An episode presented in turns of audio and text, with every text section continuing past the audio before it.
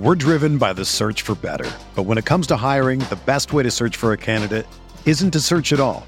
Don't search match with Indeed. Indeed is your matching and hiring platform with over 350 million global monthly visitors, according to Indeed data, and a matching engine that helps you find quality candidates fast. Ditch the busy work. Use Indeed for scheduling, screening, and messaging so you can connect with candidates faster.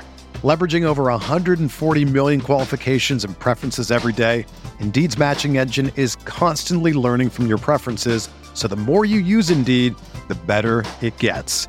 Join more than 3.5 million businesses worldwide that use Indeed to hire great talent fast. And listeners of this show will get a $75 sponsored job credit to get your jobs more visibility at Indeed.com slash BlueWire. Just go to Indeed.com slash BlueWire right now and support our show by saying that you heard about Indeed on this podcast. That's Indeed.com slash BlueWire. Terms and conditions apply. Need to hire? You need Indeed. This podcast episode is brought to you by Coors Light. These days, everything is go, go, go. It's nonstop hustle all the time. Work, friends, family expect you to be on 24 7. Well, sometimes you just need to reach for a Coors Light because it's made to chill. Coors Light is cold lagered, cold filtered, and cold packaged. It's as crisp and refreshing as the Colorado Rockies. It is literally made to chill. Coors Light is the one I choose when I need to unwind. So when you want to hit reset, reach for the beer that's made to chill. Get Coors Light in the new look delivered straight to your door with Drizly or Instacart. Celebrate responsibly. Coors Brewing Company, Golden, Colorado. The Timeline is a Blue Wire podcast. Bridges, he's amazing in that with, with his catches in the paint. Uh, there's not many guys in the league can do that. Feet up top, DA hammers it home. That'll get a timeout for Frank Vogel and the Lakers.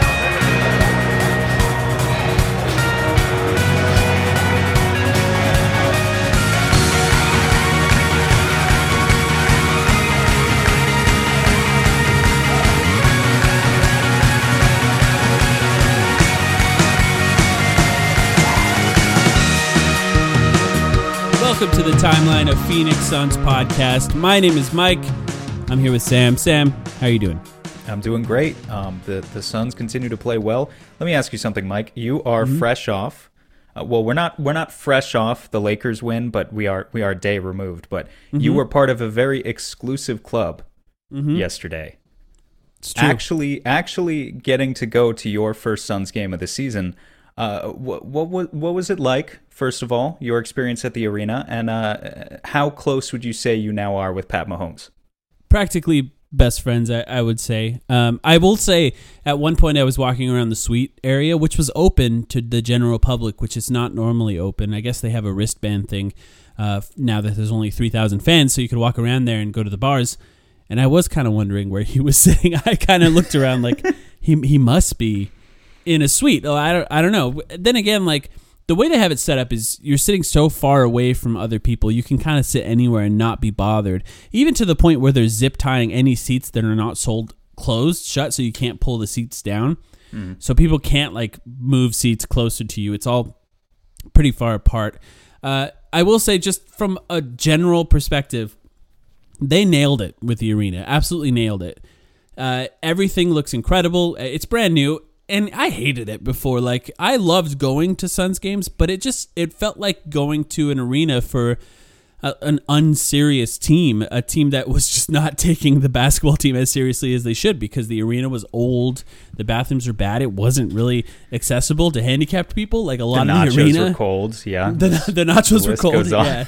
And uh, and now it doesn't feel like that at all. It feels like a state of the art arena, which is very nice. I I will say, if, if you're going to a game, the upstairs, the the second level, which is really the fourth level, the cheap seats, is not fully done yet. Um, a, a lot of it is still being worked on. It doesn't look like they have all of the concessions done. The floor is still cement up there. It it all looks uh, less complete than the the bottom, the the actual ground floor, which maybe will be something that's done over the summer. Maybe they won't make it nicer. it is the cheap seats after all. Not exactly sure what they're going to do there. Nothing is cheap, I will say, for a Lakers game. What was especially fun was seeing sad Lakers fans. You know, they still shout about championships after the game. That's just oh what they my do. God. Yeah. Um, and there was are a lot they, of them. Are they? the- Let me ask you this, because I don't even know the local vibe. Are they Phoenicians who are uh, Lakers fans, Yeah. like who live Yeah. there, or or or do they come from LA specifically for the game? Uh, no, I think they're all from Phoenix. It, Phoenix is very transplant heavy. People who move from a Yeah. lot of times more expensive cities. Right. There's a lot of Uh, like Chicagoans there. I think. Yeah, I a lot for, Yeah. for some reason, a lot of Chicagoans, a lot of people from LA. Um, you know, just any of the surrounding states, really, because Phoenix is a relatively easy place to live. Uh, so there, are, a lot of them are from other places, or people who just chose the Lakers, which happens a lot. Uh, you know, in places where they don't have NBA teams, you just choose the best NBA team. Kobe Bryant was there. So yeah, a lot of them are from here, and they, you know, they go to the game. They're very loud, very obnoxious, and uh, no LeBron. And it's kind of funny to think about the the total expense of that game to go to it and not see LeBron. I mean, that's really what they did in this Right. case. So. Uh, they had to watch Kuzma, Markieff Morris, and, and Alex Caruso play a lot of minutes. Yeah. Yeah, which Wow. I, I will say just from like my perspective, what I was hoping for was a game where you could sort of see the Suns tested a little bit, and, and LeBron makes that big of a difference on this team. When you watch the Lakers without LeBron, it's just impossible for them to score. They still have a relatively good defense, but LeBron's playing better defense than he has in a while in the regular season.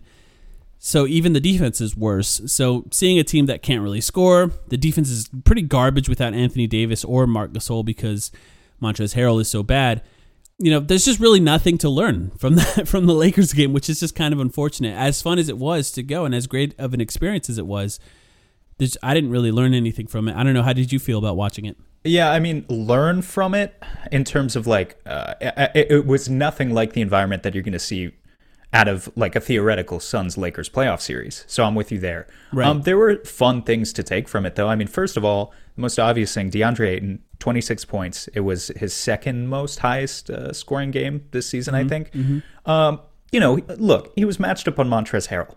Montrezl Harrell's a disaster defensively. We know that. In fact, so much so that like Chris Paul and and Ayton did enough damage on Harrell yesterday that today on Twitter I saw that Harrell is now on the trade block.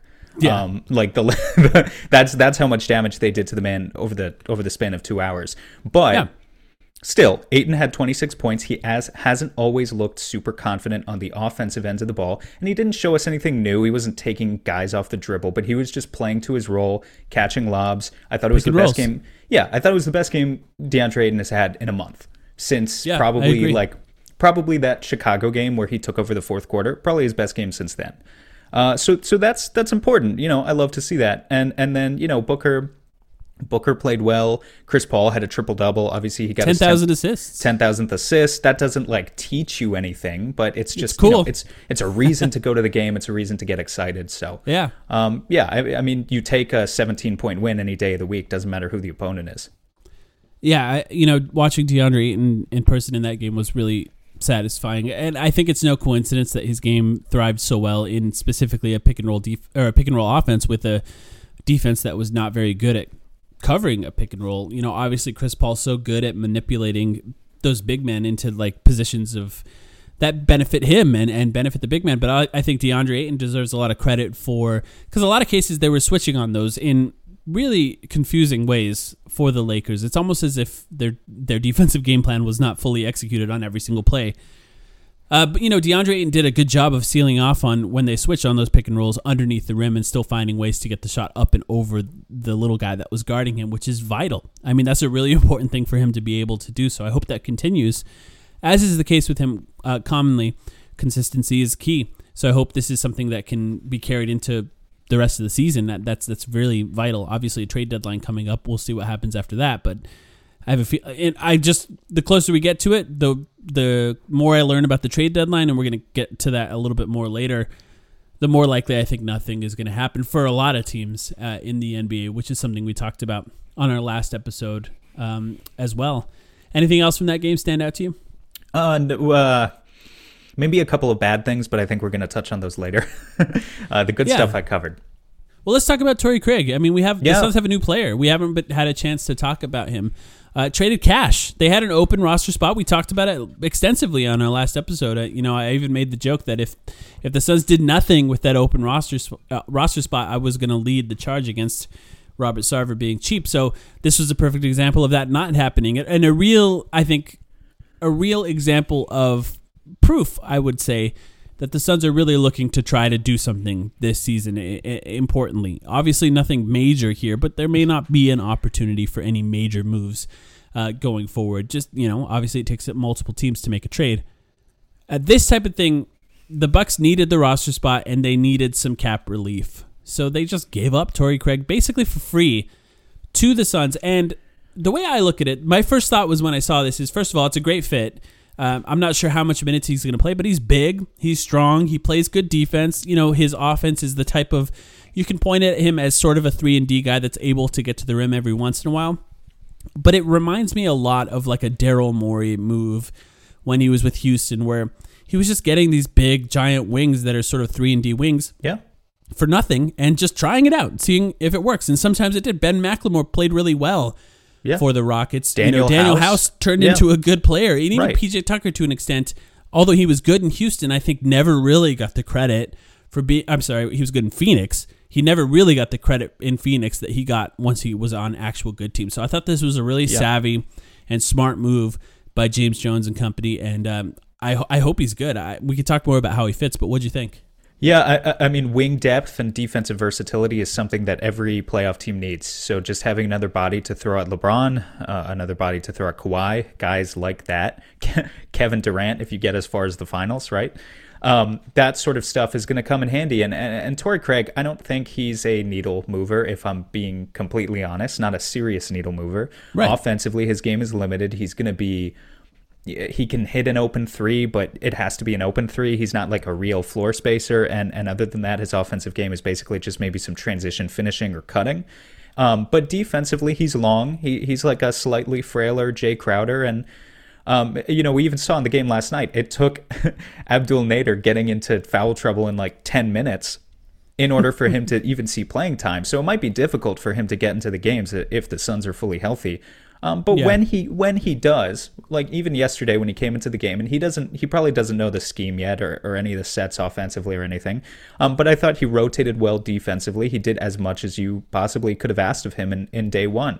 So just another body to go in there and, and hustle his butt off a little bit is is obviously a good thing for the Suns. Um, I will say though, I was I don't know. I, I guess I was just expecting the Suns to play the buyout market a little bit more, and uh, Yeah. I, I don't Yeah. mind Craig whatsoever. Yeah, but there's But no I, roster spots. I now. do wonder now that there are no roster spots what it means Yeah. for the deadline. I mean, this is like we are t minus by the time people hear this t minus 48 hours basically to to the trade deadline, and I don't know if the Suns are going to do anything, but I have a feeling that a lot of other Western Conference teams are, are gearing up for some big moves. We can touch on that later. Um, but yeah, I just I don't know. It's peak anxiety period, and and I kind of hope that Torrey Craig isn't isn't all that we're gonna do here. if Yeah. if like that's your big push for a championship. Well, yeah. I mean, we said it previously, but I mean, the main goal for the Suns is to sort of recognize how good they are and recognize still what it takes to get even better and to leave no stone unturned. That's really the goal. Leave no stone unturned and don't be too precious about your future assets when you have a chance at, at a title, which I think that they do if, if things play out right. Look, LeBron James is injured. I'm not sure how serious his injury is. I'm not sure if even if the Lakers knew how serious his injury was, I'm not sure if we would ever even know that. Anthony Davis has an injury that could be extended. It could be longer over time. Beyond that, if the Suns play right, none of the other teams in the Western Conference fully, fully scare me. Now, that's Right. safe to say that they could change. They could get better. You know, I, I think the Suns have a puncher's chance against the Clippers. If they were slightly better, that chance would get slightly better. Same same goes with Utah. Portland for some reason scares me a lot. Uh, and then Denver. Uh, you know, Denver obviously is a little bit scary too. There's there's a point to be made if the Lakers do get healthy, you need a little bit more size. If you're playing against a team like the Clippers, a slightly better Torrey Craig would probably be what you want at that point. If you know PJ Tucker was the guy I was looking at, because with those guys, there's a chance that you play you get played into a super small five Yeah. without a center, without even like Dario Saric, really, with just wings. You know, that happens in the playoffs more and more every year against specific teams that have really high quality wing players. and that's the type of team that could force you into that. Yeah, I think we So saw. really- I think we saw about three minutes at like one point this season of Jay Crowder at the five. I forget what Yeah. game and, and situation it was, but like something like that wouldn't shock me if we saw it again in the playoffs. And if you were in that type of situation, having Crowder at the five and Craig at the at the four, Exactly. Bridges at the three, it's you know it's switch everything defensive versatility. It's literally like you said when we started this conversation. It's just what Houston was doing with Daryl Morey and you know when they had Danuel House and PJ Tucker and Luc Mbah a Moute all playing at the same time, stuff like that. So Yeah. yeah, it's this isn't new stuff, but it comes from this new school of thought of this is how you win in the playoffs, and and it's pretty clear to see what the inspiration was behind the move.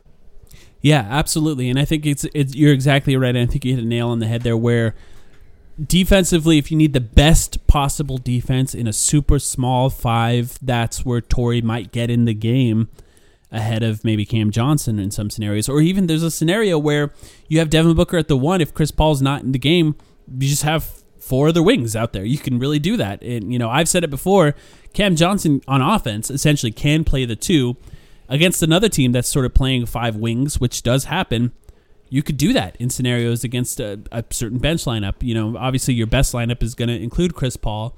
The point is versatility. You have the options to play this guy who's actually pretty big for his position and can play up to the four and even super small five in some scenarios. I think we could see with Jay Crowder, and that's just really interesting. So I, you know, it's a really smart move. I'm not against it, but I think you're right. The really the only ways that the Suns can sign a buyout guy now. There's two ways. They could cut someone. I mean, they really could, uh, and then they can go to another team. Or they can trade two for one, which is something that we've talked about. If you trade two guys for one, say you're trying to get George Hill, I'm not sure, you know, I know that there's a lot of other examples out there that we've thrown out and that I'm sure you've seen online. If they trade two guys for one, then they have an extra spot. And there are interesting buyout guys that could be uh, available. But yeah, Torrey Craig, new guy. I'm excited to see him play a little bit more. I, I hope they get a chance to put him in some of these games. I don't think he's a type that you need to play like, uh, you know, he's not Jalen Smith where you're only playing him when you're up 15 with two minutes left. he, he can get in against good teams and we can see him play. He's got experience, playoff experience even. Uh, the other topic that we wanted to talk about, Sam, is not as fun. It's it's Dario. Dario's been, I mean, we talked about there's a potential that he's gonna regress. Actually, we said that we we guaranteed it. He had the best net rating in the NBA. it was sort of a guarantee that at some point his play was gonna regress. It's not the worst time for it to happen because there's other things that are working well, but we should talk about Dario. What do you think about Dario lately? Yeah, so I pulled up the stats. I mean, you just look at his past three games. He shot five for 18 uh, combined in those three games. He had more turnovers than assists in all three of those games. Um, a negative plus minus in all three of those games, even as the Suns went two and one. It hasn't been good, and and yeah, I, I would I would just echo what you said, Mike. We guaranteed that some regression was going to come eventually. Um, the only thing that concerns me a little bit uh, with Dario, though, specifically, and and uh, you know, again, I don't want to speculate on his health. Uh, like I don't I don't know anything about his situation that unfolded earlier this season, but he had COVID and he was out with COVID for quite a while. And and I do sometimes wonder in situations like these if maybe there are some cardio issues, maybe there are some reasons we all along that we haven't quite uh, emphasized enough why Sharge would be playing say 15 to 18 minutes per game rather than the Yeah. 25 to 35 that we had been advocating for. Um, I'm not saying that's what's going on here. Uh, guys have good weeks and guys have bad weeks, but I do think about it sometimes as is is what I would say. Um, but regardless, if whatever is happening with Dario, yes, some regression was was was always inevitable. I think what makes the conversation interesting now is again, it's it's trade deadline week. you know, like it's uh, for the most part, Charge has been a fantastic backup center, as good as you could possibly ask for. But he's struggled to protect the rim recently. And when he both struggles to protect the rim and struggles to hit shots, it's it kind of is where it reveals that hole in the roster where you realize, wow, we could really use uh, a Damian Jones type, but actually good. As I think I phrased it a couple weeks ago on an episode, like just a, an, an enforcer big who can come out there and set strong screens and protect the rim and do all of the physical stuff that maybe allows Dari to play a little bit more of the four, where Yeah. where maybe he's a little more comfortable in big lineups like you're going to see against the Lakers in the playoffs. Um, but yeah, I- I mean, this is a conversation we've had before too. Like, a- and this is why you know if JaVale McGee hits the buyout market, for instance, I think that like I think a guy like that is a perfect kind of name to consider for the Suns. But hey, now the Suns don't have a an open roster spot, so this is how it connects back to the Craig conversation that we were just having. Is you got to be a little more creative now, or, or willing to let some other pieces go, um, if you maybe want to find that piece in the first place. But also, I might be getting ahead of myself here. You know, like based on what you've seen, Mike, do you think Dario playing poorly for the first week that he's played poorly Yeah. all season would even Yeah. make a difference to James Jones? Do you think this is impacting kind of their mindset? I think that if I were James Jones, I would be more concerned with the DeAndre Ayton foul trouble in in the few few games where he's playing against like a superstar center um, than that. I and really, it's a, it's a nice thing with DeAndre and where it's really the fast guys that can shoot threes that give him trouble at the center position, and there's not a ton of those as far as defensively because he's done well against other superstar centers in the past. Even though Dario Saric is the one that had one of the better runs against Joel Embiid, weirdly, I think he still played well against Joel Embiid. He's done well against Jokic, even though that was in law. I mean, that's one of the only Western Conference playoff teams that the Suns have lost the what what would be considered the tie breaking series at the end of the season is Denver. So we need to see that more in wins, but. The foul trouble is concerning because if you get to a point where you do have a dominant center on the other team, like Anthony Davis, for example, Nikola Jokic, and um, you're putting Saric in there, you know that might work in short stretches, and it probably will. They're they're you know like it's important to remember before the last three games, the Suns had not been outscored by more than three points with Dario Saric on the court this entire season.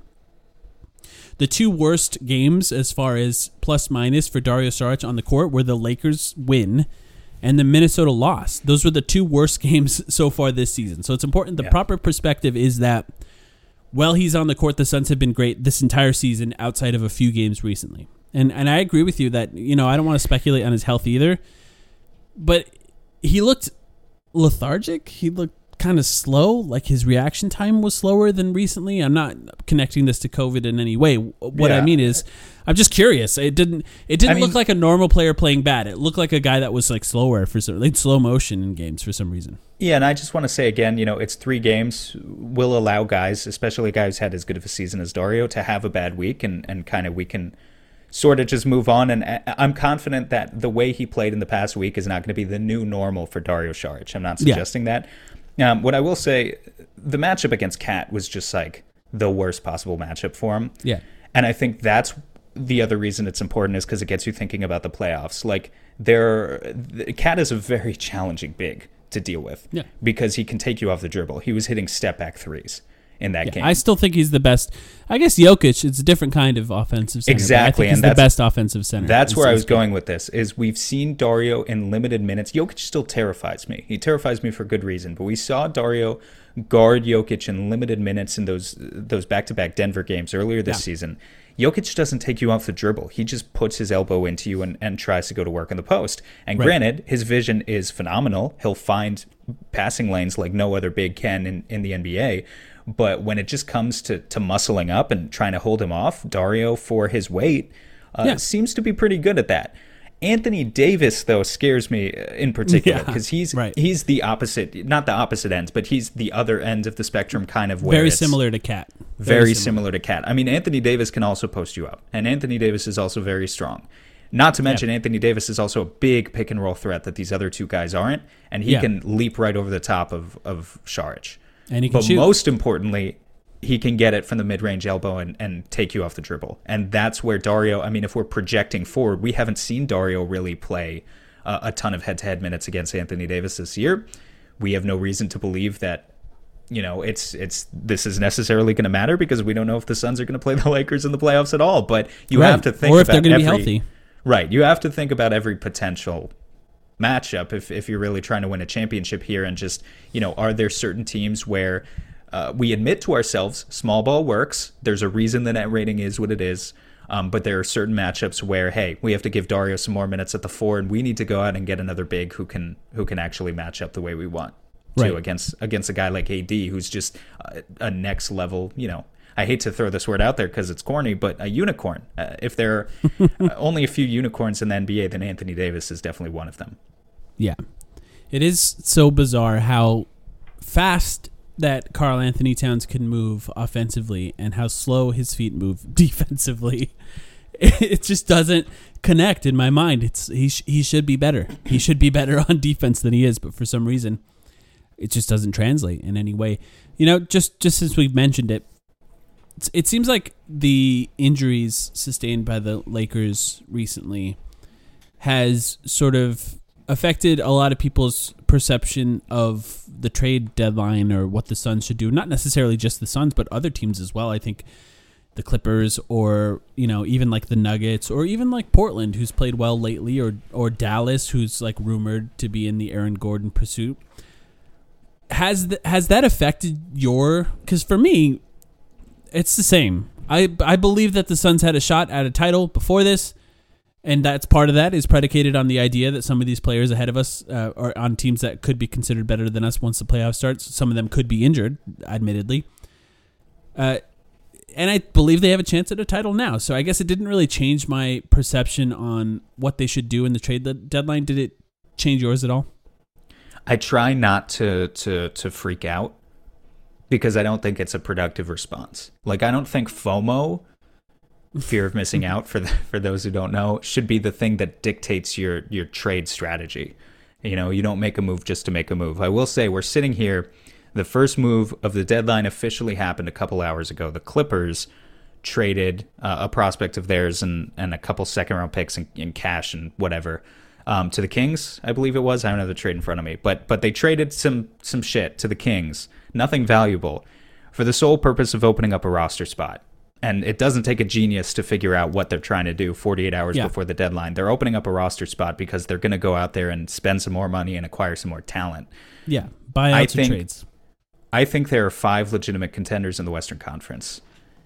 Uh, the Lakers being one of them, but if you take out the Lakers, I think the other four legitimate contenders in the Western Conference, and the Suns are one of them, all realize that the Lakers look a little bit vulnerable right now, and so there might be an arms race.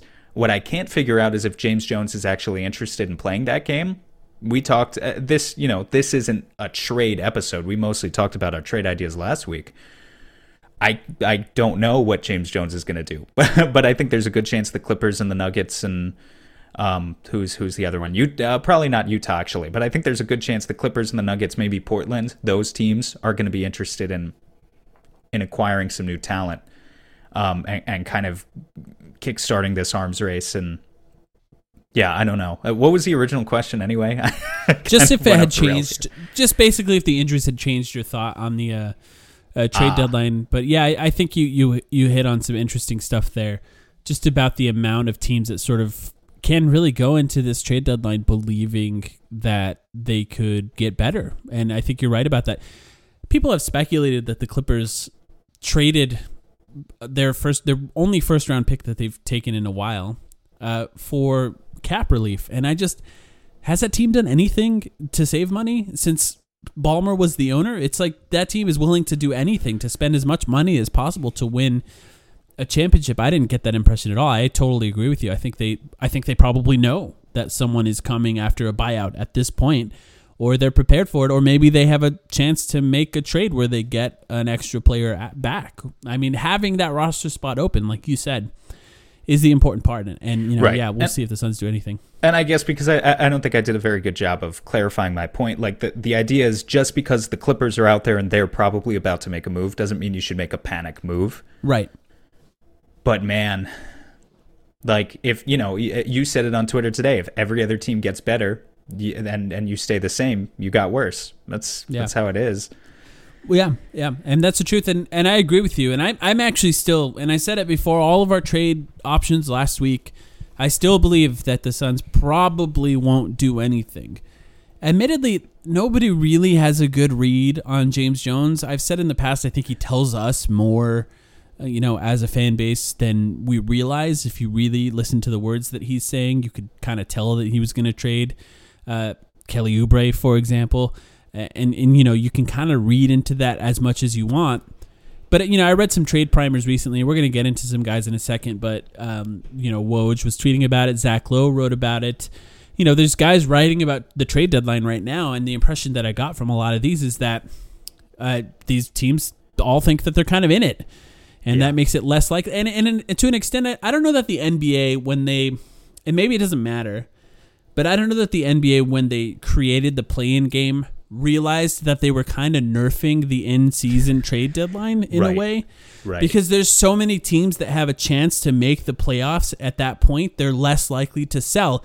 Maybe that's good, right? They want teams to try and win as much as possible towards the end of the season, but so much traffic to ESPN and you know Bleacher Report, all these, yeah, to an extent, even our podcast, uh, is driven by players changing teams. So you know, like I'm sure We're driven by the search for better. But when it comes to hiring, the best way to search for a candidate isn't to search at all. Don't search match with Indeed. Indeed is your matching and hiring platform with over 350 million global monthly visitors, according to Indeed data, and a matching engine that helps you find quality candidates fast. Ditch the busy work. Use Indeed for scheduling, screening, and messaging so you can connect with candidates faster. Leveraging over 140 million qualifications and preferences every day, Indeed's matching engine is constantly learning from your preferences, so the more you use Indeed, the better it gets. Join more than 3.5 million businesses worldwide that use Indeed to hire great talent fast. And listeners of this show will get a $75 sponsored job credit to get your jobs more visibility at Indeed.com slash Blue Wire. Just go to Indeed.com slash Blue Wire right now and support our show by saying that you heard about Indeed on this podcast. That's Indeed.com slash Blue Wire. Terms and conditions apply. Need to hire? You need Indeed. ESPN would rather more players change teams. They can get more views uh, on their videos or more people to watch their TV shows. I'm not sure if they realized how much that, that was going to tra- change the deadline, but my impression that is that nothing is going to actually be moved. In fact, let's take a Yeah. quick break. Oh. Sorry, go ahead first. no, I'd I was just going to say, yeah, I think it's totally an unintended consequence, but we need to, I guess we just need to wait a couple days and, and, and see what Yeah. happens before we can Yeah, that's true. firmly That's true. make that conclusion. It definitely, I will just end on this before we go to break. It definitely feels like there are more buyers than sellers. And so it's Yeah. a weird market. Let's uh, let's take a break and let's talk about some of the names that are uh, popping up recently and, and get into those. The economy is made up of real people doing real stuff, and it affects everything. Which you obviously know since you're a real person doing real stuff. Marketplace is here to help you get smart about everything beyond the what of the day's business and economic news. We dig into the how and the why with the real people driving our economy. From big tech and interest rates to small businesses and what's happening at the Fed. Marketplace breaks it all down so you don't have to. Listen to Marketplace wherever you get your podcasts. Everyone's experienced the pain of dropped calls and internet outages, especially working remotely this last year. So here's the question If you're the telco company, how do you help create better experiences for customers? Simple. ServiceNow digital workflows can help solve network problems faster and provide real time status updates so customers aren't left in the dark. That's probably why ServiceNow workflows have helped telco companies see an increase in customer satisfaction. But proactive customer communication's only half the battle. With a single view of your back, middle, and front office operations, ServiceNow workflows also eliminate silos, keeping teams more in sync and more productive. With our scalable services, companies assure a better experience for both customers and employees on a single platform, the Now Platform. So, how do you help provide a better network experience for customers? With ServiceNow for telecommunications to help streamline network operations. Whatever your business is facing, let's workflow it. ServiceNow.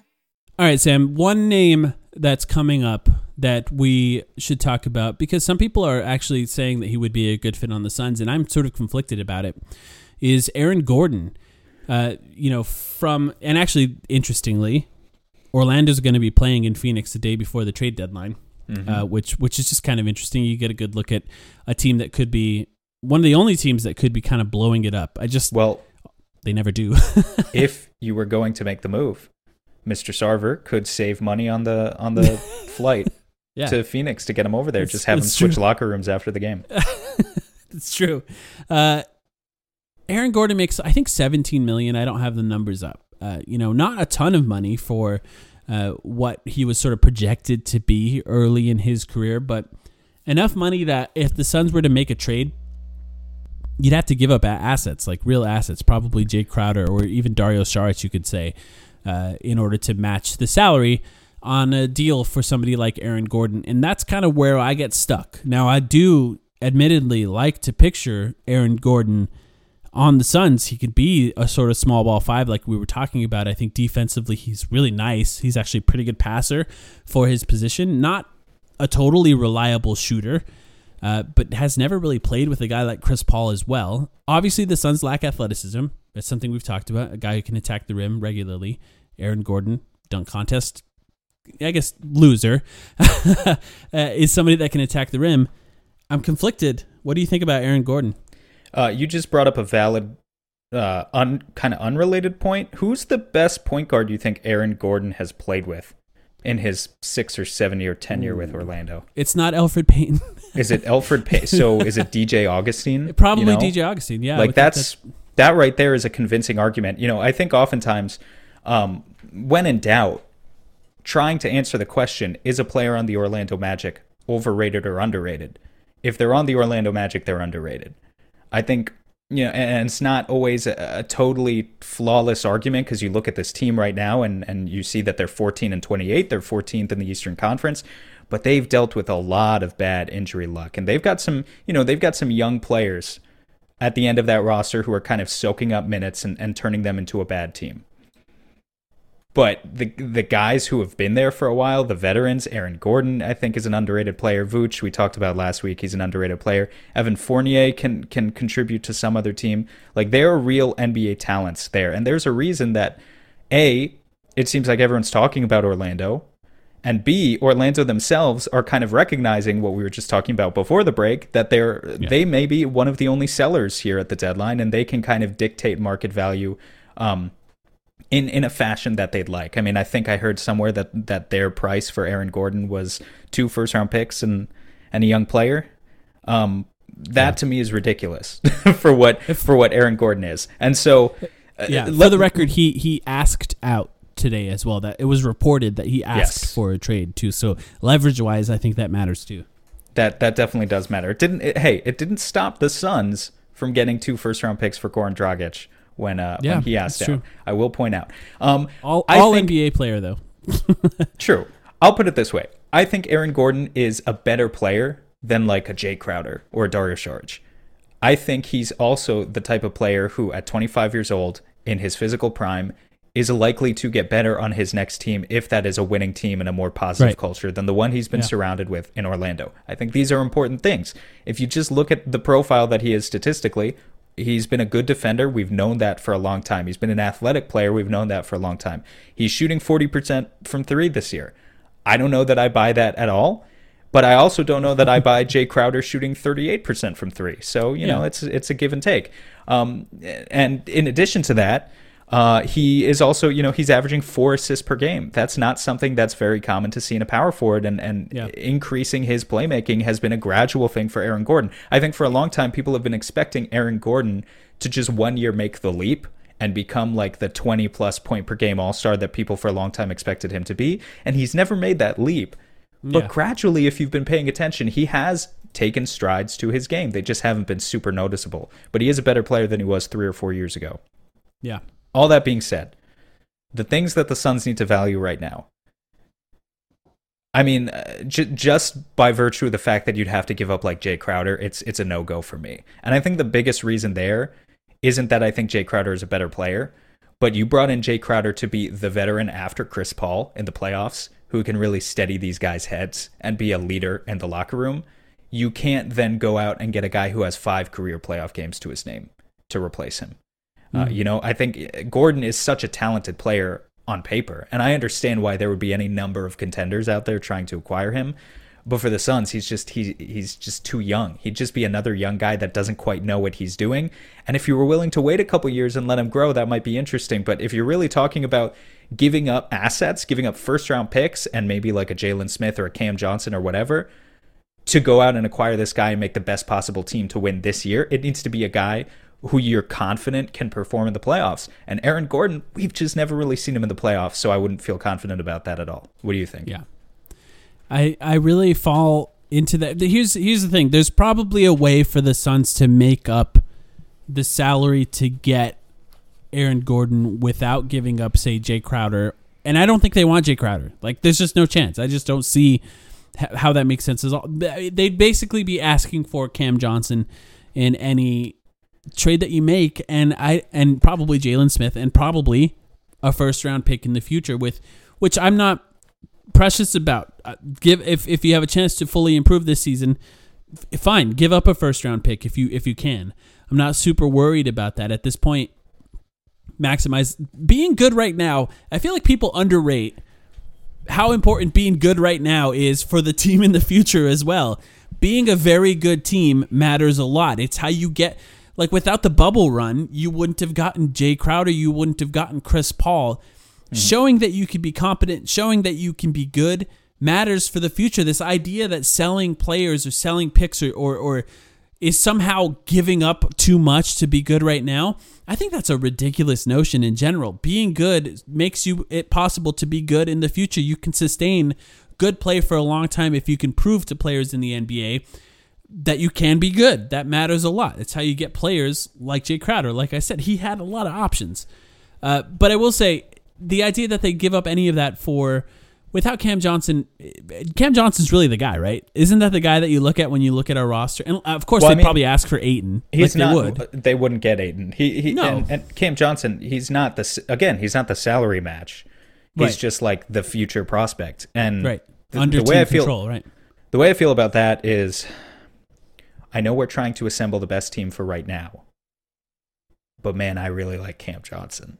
I- I really like Cam Johnson. And like there's there's, you know, sometimes you just got to know there's a value I think that outweighs Aaron Gordon only has one more year on his deal after this season. Then he's an unrestricted free agent. He can go anywhere. You're also going to be paying Mikal at let's say presumably you're going to be play, uh, paying hefty sums to both Mikal and Ayton on their extensions at that point. So whether to what extent you can even extend Gordon without going deep into the luxury tax, we wouldn't know. Whereas Cam, he's got two more years on his rookie deal. Then he hits bird rights. I don't know what the team is going to look like after another two seasons after this one. But then you've got his bird rights. You have the potential to keep him another four to five years after that. I know we're talking about future there. We're not talking about the best possible team right now, and it's it kind of conflicts the logic that I've typically gone with of the Suns should try to win a championship this year. Um, but I I just you know if you're going to trade Cam Johnson, I think you can do better than Aaron Gordon. I just really think you can. I like. I'm confident saying this. I like Cameron Johnson more for this team than I like Aaron Gordon. And there's, there's, I think a magic for for like a- this an season, Orlando. though, like for let's forget about future for a second. Just this year, can can you Okay. really say that? He- Here's what There's I'll a say. chemistry argument in your favor. There's there's chemistry. I, you but know, I also think that Cameron Johnson is maybe one of the more underrated. He's probably the most underrated defender I agree. on the Suns in general. Like he's just so totally smart when that. it comes to defense, and I Yeah. also think that his upside is probably higher than we've really given him credit for. Uh, specifically, you and I, because we, we just rarely talk about what his upside would be, being that well, he was the oldest player drafted for one, but that's also an advantage to him, right? When you're talking about building a championship team, if you have a guy under team control with basically making $4 million into his prime, that could be someone who actually does really good things on a I- team. I have to bring it up because it's too easy not to. Uh, Cam Johnson is about 150 days younger than Aaron Gordon. Yeah, it's actually, that's a perfect comparison. And he's making $13 million less. Yeah. Uh, that that matters. I know we're talking about being good right now, but Cameron Johnson is good right now, and he allows you to get other players that are good and keep other players that Yeah. are good, like say Jae Crowder, for example. I think the way I feel ultimately is um, I think Jalen Smith is going to be good in the future too, and I've said that before. But Jalen isn't doing anything for you right now. So if Yeah. you can go out and get any role player that you really feel is going to make a tangible difference, I'm willing to give up Jalen Smith in the process if you can convince some team that that liked him, say in the pre-draft process. Um, plus picks, obviously. Um, I'm open to trading Cam Johnson and DeAndre Ayton too, but to trade Cam Johnson, it really probably has to be a, a very established like starter, a ve- like a, a clear upgrade at a position that I just don't know exists. Yeah. Ayton, you'd have to get like a, a obvious star in order to trade him. So the, those are kind of my levels. Whereas you know I, I'm I'm just not attached to Jalen Smith in the way I'm attached to the other guys. Yeah, for obvious as- reasons. He's he's not doing anything. Uh, I- as far as value for what they're being paid, there's really no one more valuable as far as dollar to dollar contract value than Cameron Johnson and Mikal Bridges on the Suns. It's just that what they bring for what they're being paid is, is way higher uh, than they would get on market value if they were Cameron just Johnson free agents right has the same VORP. There it is, the wonderful stat. Cameron Johnson has the same VORP as Devin Booker. Take of that what you will. and Aaron Gordon, I believe. Aaron Gordon, I, I a good haven't looked today, That's- but I recently. I've looked. if true, that is a uh, well played, sir. Yeah, But well, the advanced stats are you know you know they're whatever. take them take them for what they're worth. you couldn't you couldn't sub in Cam Johnson into Devin Booker's role and expect him to replicate the same level of success, right? So that's why the argument kind of falls apart a little. But Yeah. there there's also, you know, what I take from that stat, a reasonable way to interpret it, I think, is compared to other guys who are playing the same role as Cam Johnson, he is Yeah. he is exceeding expectations. Yeah, And that's a good thing. And and you're you're getting a guy who's exceeding expectations for only three million dollars per year. Whereas Devin Booker, for a guy who's making thirty million dollars per year, may also be exceeding expectations a little bit, but not Yeah. massively. You know, like Right. like if you think about the replacement he's level, getting properly paid. Yeah. yeah. If you think about like what's a what's a replacement thirty million dollar player who you could put into Devin Booker's place, like the average thirty million dollar player. Uh, I'm not even sure what that would be. What I don't know what what does Andrew Wiggins days. make? Is he below average at this point? Andrew Wiggins is below average, I I think. uh, But he's been it- kind of good lately. I'll give him a little bit of credit. Yeah, I'm not. I'm not about to praise Andrew Wiggins uh, on this episode after what he just said about the COVID vaccine. Anyway, um, oh no, I missed that. We don't need to talk about it. that's fine. uh, yeah. So I, you know, look to bring this conversation forward a little bit. No to Aaron Gordon. Again, like I think this is one where there's going to be like eight teams competing for him anyway. I, I mean, I saw uh, I saw a rumor a couple hours ago from um, Keith Smith, who we both like a lot, um, that Boston seems to be really interested.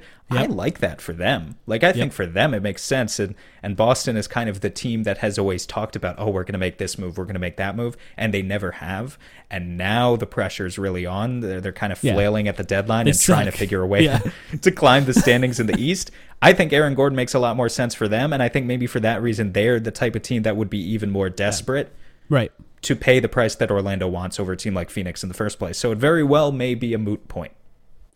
Yeah, yeah, and and you know that's a good point. I will say Matt Moore, uh, former guest of this podcast, Hard, Hardwood Paroxysm on Twitter, HP Basketball, also said the Nuggets, Blazers, Mavericks, and Rockets are all Yeah. potentially in that. I Which mean, is I'm- like I'm not gonna lie, the- especially relevant to the Suns at this the point, Nuggets, the Nuggets scares me. Yeah, because I think that's- the Mavericks too. That's them getting a supercharged version of of what Jerami Grant was for them last year. Right. Like a Jerami Grant who, and it's kind of funny to say this now, right? Because like now we know that Jerami Grant can dribble, but under Mike Malone with Denver, he didn't really. So Yeah. so it's like Yeah. that, you know, them getting what they had and lost last year in Grant, but a version of that who can defend bigger forwards and can also dribble the basketball and make reads and stuff. And yeah, that would make them dangerous. I mean, that's that's how they got to the Western Conference Finals.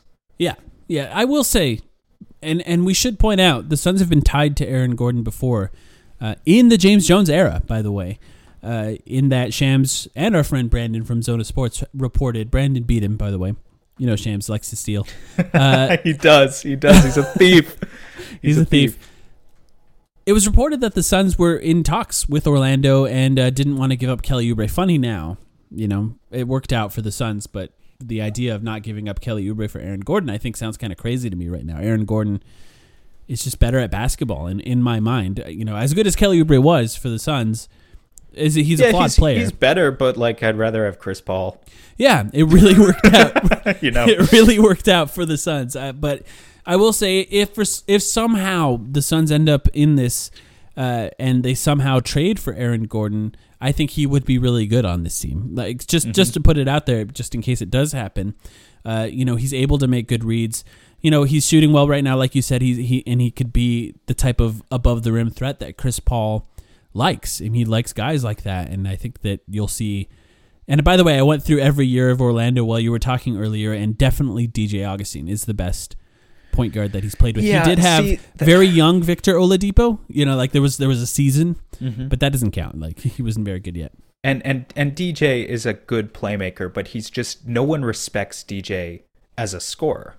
Uh, even a couple years ago in, in Orlando. So it's just it's not fair to wholly judge. And I say this about Vooch too, and Fournier. Just to go back to the point Yeah. about Orlando, Orlando is underrated. A lot of these veterans haven't really been given a chance. If you look at their roster, I'm looking at their roster right now. They're giving hundreds of minutes to Michael Carter Williams, Yeah. Gary Clark, Dwayne Bacon, the rookie Cole Anthony. You Mm-hmm. can't win with that. You you just can't. So like sure they have like one star in Vooch and like three role players. But you, you know, unmotivated. I, I think it's important to know, like with Aaron Gordon, he just asked to be. Tra- he clearly hates it there. And you talked about Jerami Grant. He got to the team he wanted to play on. All of a sudden, started playing a little better. Nick Batum is another example of that with the Clippers. Mm-hmm. Potentially Blake Griffin. We don't really know yet. He dunked. Potentially Blake Griffin. Yeah, dunked, you know what? La- Admit LaMarcus- it. oh, we- Admit yeah, it. He, he dunked. you were wrong. No, I'm kidding. But you, you I might dunk. be. I'm, I'm I'm already open to that. You know, I like I said since the beginning, there's a chance he was just dogging it. It's just he looks like he can't move laterally. Then guys like Yeah, that are going to struggle. With Orlando, they're if they do trade Gordon, which it sounds like they might have to now, right? If he's asking to leave, maybe they bottom out. Maybe Vooch goes. That's that's going to take a lot probably, uh, although maybe not, depending on leverage. Uh, Fournier makes 17 million. That's going to be hard to trade, but they're going to try to trade him. I imagine if he gets bought out, I brought it up on Twitter. It's a great option for the Suns on the bench if they can create a roster spot somehow uh, and if, get a guy if- like Fournier. If Fournier gets bought out, would they Yeah. buy him out? Only one year, 17 million, and it's tough to trade a guy that makes I mean, 17 million like that. If yeah, if Fournier gets bought out, it, like it's a it's a business. So you know, sorry to like E'Twaun Moore or whoever, but Yeah. I'm, yeah, I'm just Yeah. gonna cut someone. like that's a very good player that you. well, he can run every he can run every Booker offensive play. You know, like he, Literally, he he has that Yeah. three level scoring in his repertoire, and he slots right in there. Like not a great defensive player, but gives you you, know, someone eh- to, to trash talk Rudy Gobert in the Jazz series in French.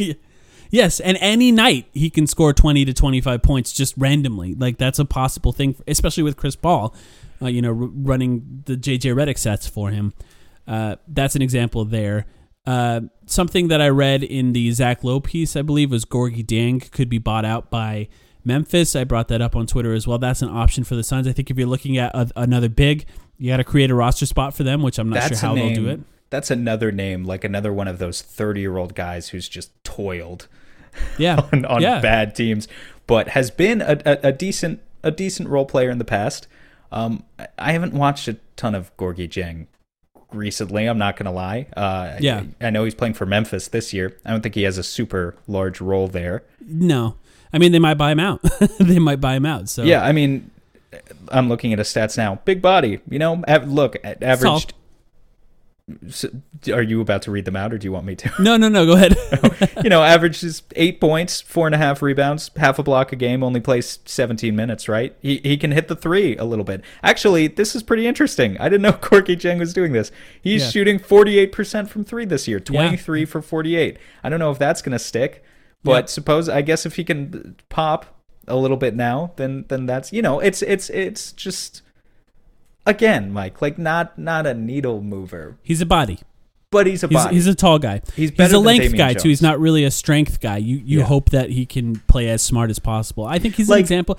Like, like Jae Crowder wasn't good in Memphis. Like not being good in Memphis True. doesn't guarantee that you're not going to be good somewhere else. No, that's true. But but but okay, so you know, I'd be happy with that move for the record. You pick up Yeah. Gorgui Dieng, cool. But we're talking about winning a championship. Okay, you picked up Gorgui Dieng. You're going Yeah. into a, a, series against LA and let's say the second round or something. Uh, okay, like do you, do you think that actually helps us? Like how much does it really help us? Look, one thing it does do is it, it could potentially bring one of their big men out of the paint on offense because he can shoot. And, and that helps to have a guy potentially that can defend on some possessions. But no, not not a lot. I mean, at this point, I mean, you can you can ask the same question to be honest about Lamarcus Aldridge at this point. Lamarcus Aldridge might be bought out. Rumors are he's going to Miami.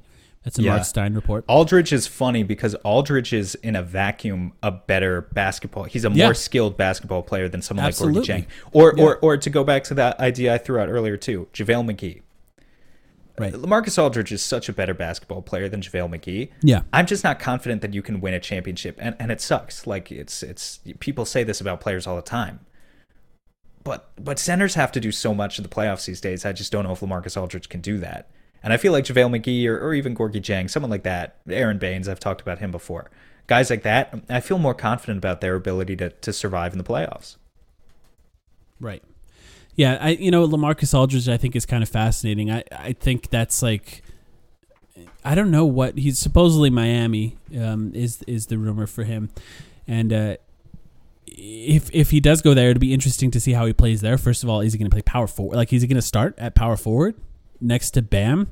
And does that make sense? How how fast can he move playing Uh, defense Lamarcus there? hasn't hasn't played the four significantly in like three or four years. Yeah. So I don't know how that works, frankly. Yeah. I mean, Bam could play the four, maybe. I don't know if that's the best use of uh, Yeah. the best optimization of Bam Bam's skill Yeah, set. sh- yeah, both of them only shoot from mid range now. I guess Lamarcus you can force out to the three point line. Uh, I would not be mad if we created a, a roster spot for Lamarcus Aldridge. I feel like players like that that are desperate to win a title at some point in their career can have runs where they just play sort of out of their mind good, you know, maybe beyond what their bodies are capable of just to sort of get to that point. So, It does kind of feel like, in a funny way, the most absurd end to the timeline that began with bringing Tyson Chandler into a room to try and persuade yeah, Aldridge sign him to, too. Yeah. to to come and help us beat LeBron. Yeah, yeah, I mean, man, that was forever ago. yeah. And remember how happy we were too. Oh, that team could have been good. I, I think, uh, you know, it's it does feel, you know, it's too big. It's kind of funny now because Lamarcus Aldridge is clearly a center. If you haven't watched him in a while, like he can't really play any other position. That's why it's a little interesting to think about the Suns being in that, and even the Heat to an extent being in that race uh, for Lamarcus. But I don't know. He could he could be fine. I I wouldn't be mad about that either. How they It's create the- a roster spot gets interesting at that point. It's kind of funny because uh, Suns fans, we, we often talk about how like no one ever wants to come to us in free agency. But uh, sorry, I'm still just thinking about Suns history. Like, you know, our biggest free agent signing, I, I guess, was Tom Chambers, was the first unrestricted free agent Yeah. ever, and then Steve Nash, obviously. Right, right. But in the past 10 years, our two biggest chances, our two biggest swings that we took when we were competitive, right? Other than getting in the room for LeBron, where we were never really, we were never Yeah, really considered. That was clearly a favor because Eric Bledsoe had the same Sure. agent. Exactly. Our two biggest swings, I'm pretty thankful neither of them came true. First, it was Eric Gordon. Do you remember that? Yeah, When- he, when si- we he signed in restricted free agency. He signed in restricted free agency and then went to the Clipper Clippers? Hornets? He went No, to the Hornets. Hornets, yeah, He went to the Hornets. Hornets, instead, and Mosa got injured. And yeah, Well, they wow. matched. yeah, And, and then Lamarcus Aldridge. yeah. For as I mean, technically shit, Tyson Chandler, I guess. for as much shit as Suns fans have been through for the past 10 years, I don't think they would be in any better of a position. Or, or uh, let me put it this way I don't think the timeline would have been accelerated any quicker had they been successful in getting either Eric Gordon or Lamarcus Aldridge. Yeah, I don't know. Yeah, yeah. I guess you know, maybe we would have made a playoff appearance. it's possible. I, I think there's a chance that the overall NBA community would view Devin Booker in a different light because he would have won more games earlier in his career. Which I don't know that that matters at this point. This team is so much better than that team ever could have been, and much more modern. You know that team is very old school as far as how they would have played with you know a Twin Towers approach and Lamarcus shooting mid range shots. That's what it would have looked like. Uh, you know I'm not a huge huge fan of that, but it still would have been pretty good. Um, yeah, I, I didn't see any other real major players. You know, no, nothing really major is really out there because of, like I said, the the play-in game kind of nerfs all of that.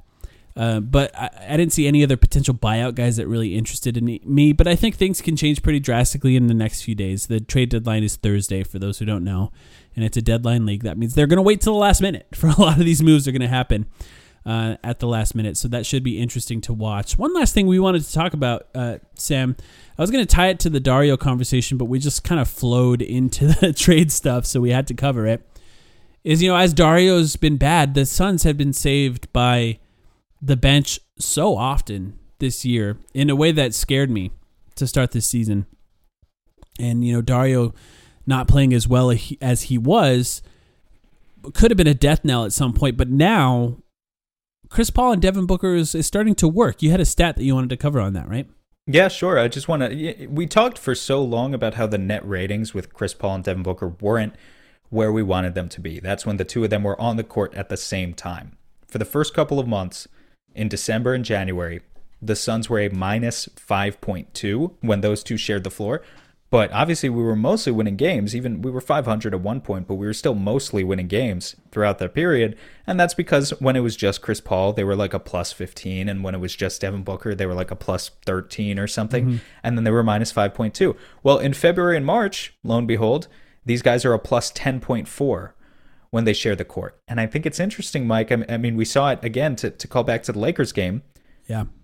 Granted, no LeBron, a different Lakers game than you would normally expect, but they got out to an easy eight, nine point lead before anyone off the bench even subbed in midway through the yep. first quarter. With Jae Crowder that, starting, I think is is important. Is, is a good point. point is a good point. And I will say, over the past two months, they're plus ten point four. I think much of that is with Kaminsky starting, and I think much of it is with Jae Crowder starting. I don't think you know. You know, I, I think if you isolated for either of those guys, you would still find that that pairing was playing quite well. And I just think that's something at the very least we should make note of. It's good news. More importantly, why is it happening? I'm not really sure I know why it's happening, Mike. Do, do you have any theories as to, yeah. as to why we're finally seeing these two mesh like yeah, we wanted? Honestly, I think it's exactly what we suggested. Not to pat ourselves on the back early on, but uh, we talked. I I talked a lot about Devin Booker having the ball in his hands a little bit more, and it seems like when they're both on the floor, you know, Chris Paul is deferring to Devin Booker a lot more, especially in that first quarter. But I think as well in the third and then in the fourth quarter, uh, it's more of Chris Paul territory at that point, as it should be, um, because he's just so good in the in in the fourth quarter. But yeah, Booker hasn't played well enough, I will say, yet to where in it's the clutch. Like, yeah, to yeah, I, I I mean Chris Paul last four or five minutes of the game, no One of doubt, the best I'm, in the league. I'm trusting him. Yeah, I mean, he's, he's literally one of the best in the league. One he's of the best too good. ever. He gets he gets to a spot too easily. And you know what? One thing that frustrates me a little bit with Book, he's played very well, um, but the turnovers in the fourth quarter, yeah. Chris Paul just doesn't turn over the ball. Uh, yeah. not not like Devin Booker does. The contrast is very obvious yes. between those two guys, and even the exactly. shots aren't falling. With Chris Paul, I think what what's fascinating about him in the fourth quarter is that uh, I feel like Devin Booker feels like he has to shoot at this point in the in in clutch scenarios. Whereas Chris Paul, if the shot's open, he'll do it, but if not, he's patient enough to find somebody else or to back it up and and re-attack. Whereas Devin Booker, I think, is forcing it a little bit too much. But beyond that, beyond the fourth quarter, Devin Booker draws so much more attention than Chris Paul when the ball is in his hands that other people are open more often. And I think starting with the ball in Devin Booker's hands a little bit more because of the attention that he draws, allows other guys to get open more often. And, and from what I've seen just from the eye test, that's been how they've been playing a little bit more lately. So that's that's my assumption. You know, it'll be interesting to check to see if the stats actually point to that. Uh, but that's that's my guess. I will say, sh- kind of related to what you're saying. Shout out to Chris Paul for finally understanding uh, that he's a good shooter. Yeah, and and taking shots that are given to him was was yeah. a thing that frustrated the hell out of the two of us uh, early on in the season. He would just hesitate. He would he would get an open shot in the corner and he would wait for his defender to catch up to him so that he could dribble into an ISO instead yeah. of just taking the simple catch and shoot three. Um, well, here on the season, he only takes one uh, one catch and shoot three per game, so it's not massive volume. But he's 19 for 38 on all catch and shoot threes. That's 50%. It's phenomenal. Yeah, I, I he's capitalizing early on when we checked that stat, it was literally half. So it's doubled. yeah. It's you know, it's still not I'd prefer it a little bit more. Uh, he does so well when he catches it and, and he probes that it's not like a huge problem. Uh, but I, I do think that it would be nice to even see see it a little bit more, and maybe that's something that they can change even as the playoffs uh, start coming. I, I don't really expect it to be something that it just he just doesn't do it. he just yeah, doesn't mind, really do it. It's a mindset thing. It's like asking Abdel Nader to pass. You know, there yeah. there are probably there are probably some things that just aren't fixable. Once you play, you know, tens of thousands of minutes of professional basketball and get up to a certain point, there are certain things that can be tweaked, and there are certain things that probably can't. Yeah. Since February first, since February first, this is this is the stat when I bring up a lot of stats to look at who the Suns are right now, I used February I used February 1st as sort of this dividing line of when the Suns sort of became a new team. They look different uh, since then. Uh, he's shooting overall 43% from 3 and on catch and shoots, which is 1.3 a game, so a little bit higher as you know, he's bringing it up from that 0.5. 53% on those shots. So those shots are dropping and he needs to shoot even more of them, but it's just impressive that he, you know, is capable of doing all that. And he's still really good from pull up, 37%, which is a very good percentage on pull ups. But And yeah. you know what? This isn't relevant to to that duo specifically, but Cam Payne, as long as we're talking about catch and shoot threes, Yeah. is also shooting above fifty percent Yeah. on catch and shoots this year. Yeah. And it's a different type of catch and shoot. You know, it's not as impressive when Cam Payne or Chris Paul does it compared to Joe Harris because Joe Harris is doing it on like 300 attempts, right? yeah, yeah. But just Or the fact that yeah. yeah, just the fact that Devin Booker can have either one of those guys, Paul or Right. Payne, shooting that well as his backcourt partner at any given moment, compared to where we came from. Yeah. I mean, you know me; I'm the biggest Shaq Harrison fan alive. But like compared to compared to some of the backcourt partners he had a few Elfrid years Payton, ago, yeah. uh, Elie Okobo, De'Anthony Elie Melton, Okobo, yeah. guys who guys who could not hit even a wide open three if Yeah. they got it. We have Yeah. come so far. even Booker, even Booker in that same time frame is shooting forty one percent on catch and shoots. Yeah. and you know, uh, My guy the- Langston uh, Langston Galloway shooting above fifty percent too. Yeah. I am very happy. It would be remiss of me not to give him a shout Yeah. out at some point in this episode. I'm very happy to see him back in the rotation. It looks like he's getting regular regular minutes again. Yeah, and he, I think he's earning them. He's doing. I think he's doing more than shooting, and I think that's kind of what it took at this point. The shooting matters a lot, but now he's finding ways to attack. He's made some nice passes in the last few games, and he's not a total zero on defense. And even if he is, that extra little stuff he does on offense and the gravity that his shooting brings, will he'll continue to get minutes. He's definitely earning them. He's got a great Uh, mindset too. Hard worker. Yep. Another day. What does he great. say on Twitter? Another day to be great. Yeah, there it is. I've started doing it too. I just I log on to Twitter first thing I say in the morning. Another Oh, day to great. be great. Trying to be like Another- LG. another day to be great. Next few games, Miami Heat, another interesting game for the Suns, assuming that they come into that game with all their players, and then Orlando and Toronto, the three Florida teams actually. Now that I think about it, because Toronto's in Tampa Bay, uh, Miami Heat's probably real the real test for the Suns. Their versatile team could look different as early as tomorrow when that game is. We're recording this on Monday night. Orlando not very good, but you know if the Suns end up making trades or getting buyout guys, they could have guys from there, so that'll be interesting for us. And then Toronto, a team that has a very good coach, so anything can happen. Those are interesting games. We'll be back next week. We'll cover all of it at that point. Maybe even have an emergency podcast after the trade deadline if anything interesting happens. But we'll talk to you guys very soon. That ninth assist tonight, EJ. He's at 10,000 for his career. He has assisted to 136 different players in his career, with not surprisingly Blake Griffin leading the way. And he's already assisted on at least one basket for 13 of his new Suns teammates, 84 of them going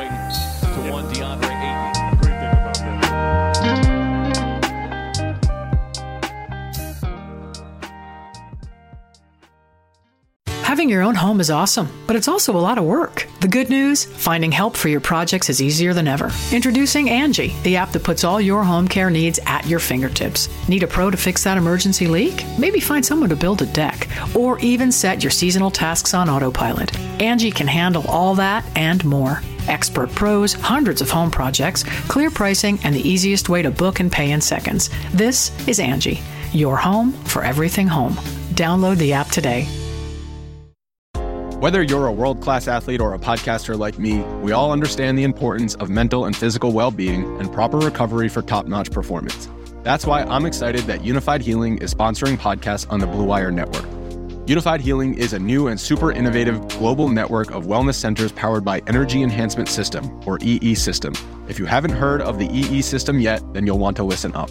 This technology promotes wellness, deep relaxation, purification, and rejuvenation. Wherever you are across the globe, access to a center is easy and affordable.